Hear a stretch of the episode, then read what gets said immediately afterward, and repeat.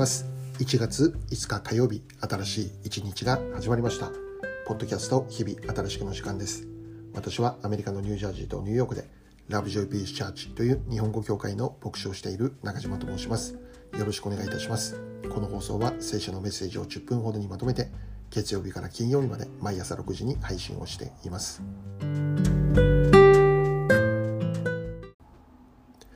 早速今日のメッセージですが、まず今日の聖書の一節を紹介したいと思います。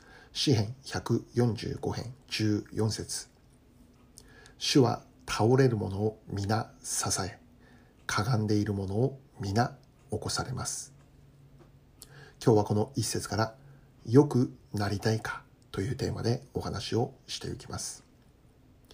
今日の聖書の一節では私たちの信じる神様とはどのようなお方であるのかということがわかります。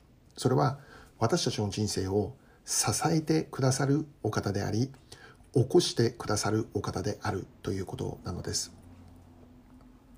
私たちの人生にはこの世を生きているならば倒されてしまうようなそんな体験をすることがあると思うんです。悲しみや失望の中でかがんだままでもう起き上がることができないというそんな体験をすることあると思うんですね。自分の力では立ち上がることも起き上がることもできない。どうすることもできないという状況に置かれてしまう。しかし今日の聖書ではそんな時神様があなたの人生を支えてくださるよと起き上がらせてくださるんだよそう語ってくださっているのです聖書の中にこんなお話があります38年間床に伏していて起き上がることのできない病の中にいた一人の男のお話です。この病の男とイエス様がある時に池のほとりで出会うことになります。この男は寝たきりの状態でありますから自力で池のほとりまで来ることはできません。おそらく周りにいる家族とか友人とかが、まあ、彼をこの場所まで連れてきてくださったんだろうなということなんですよね。ではなぜこの男がこの池のほとりに連れてこられた来られていたのかということでありますけども当時この池にはこの不思議な力があるという、まあ、そんな伝説があったわけですね。池の水がかき回される時があってでその時に一番先に池の中に入り込んでいくことができるならばその人があその人の病が癒されるという、まあ、そういう伝説があったわけです。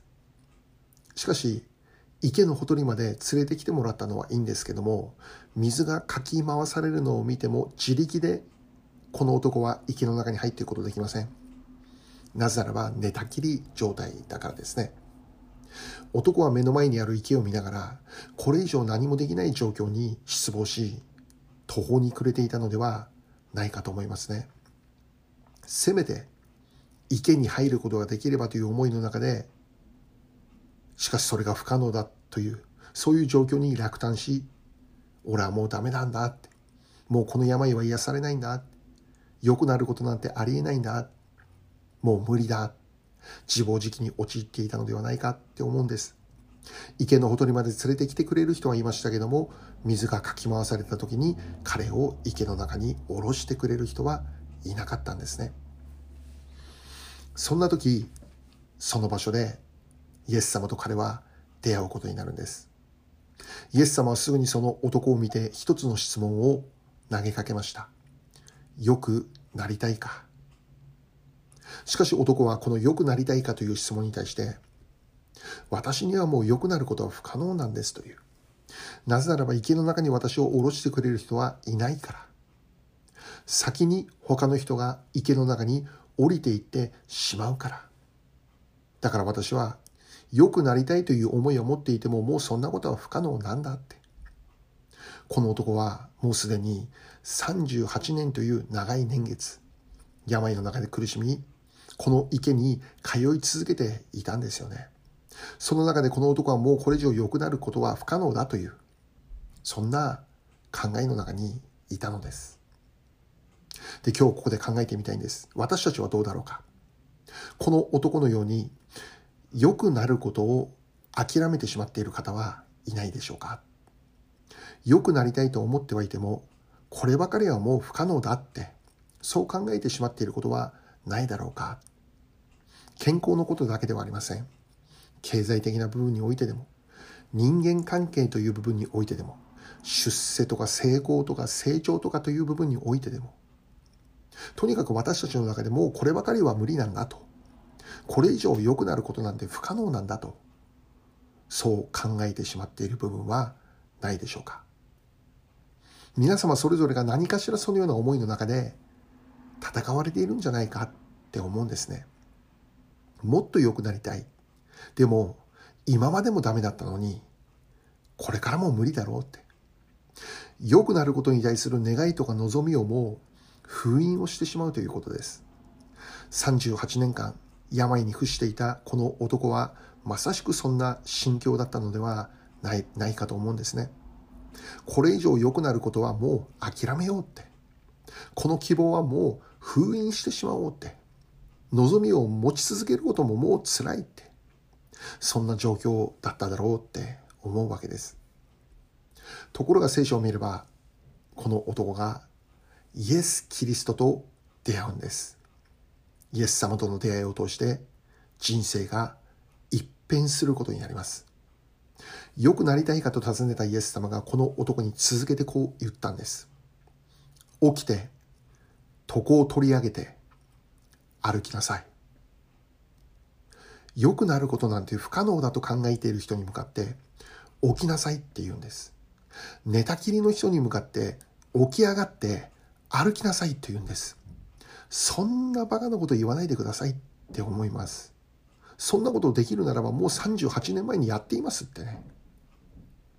しかし驚くことがその場所で起こったんです。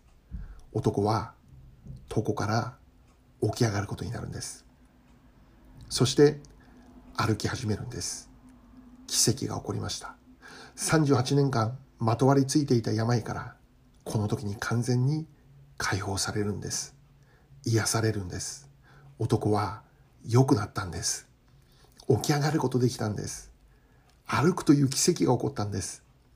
池に入ることがなくても完全に癒されてしまったというそういう奇跡を体験することになったということなんですね。それを可能にしたのがイエス、キリストとの出会いだったんです。もう一度今日初めに読んだ聖書の一節を読んでみたいと思います。詩編の145編14節主は倒れる者を皆支え、かがんでいる者を皆起こされます。神様にはかがんでいるものを起こすことができるということです。で、このかがんでいるという言葉は、うずくまっているとも訳すことができます。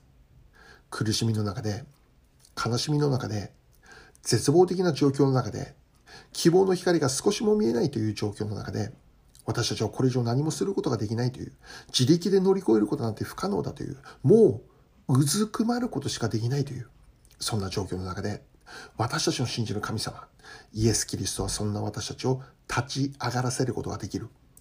起き上がらせることができるんだということなんですね。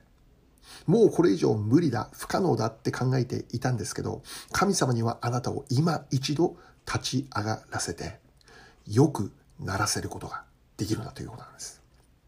神様にはそれが可能なんだ。私たちの力ではそれが不可能であっても神様には可能である。神様に不可能なことはない。すべてが可能である。重要なことは私たち自身がこの神様と出会うことであります。病に伏していた男がイエス様と出会うことができたように、私たちも神様と出会うということがとても重要なポイントとなるんです。では最後に、どのようにして神様と出会うことができるんでしょうか？それはとても簡単です。聖書を読み始めることです。聖書の中には私たちにとっての宝物となる神様の言葉が満ち溢れています。神様の言葉と出会うんです。神様の言葉とこの出会い、出会うということを通して、私たちはそこにある慰めとか、励ましとか、希望の光というものを受け取っていくことができるんです。それが再び私たちを立ち上がらせることのできる力となっていくということです。今日、あなたにも同じ質問が投げかけられているのです。よくなりたいか。私たちにはまだ希望があります。神様という希望です。この希望に勝る希望はありません。最後に一言お祈りいたします。愛する天の父なる神様、今日も私たちを支え、起こしてくださることを感謝いたします。あなたに全ての希望を置いて生きれる一日でありますように。イエス・キリストの尊きお名前を通してお祈りいたします。アーメン。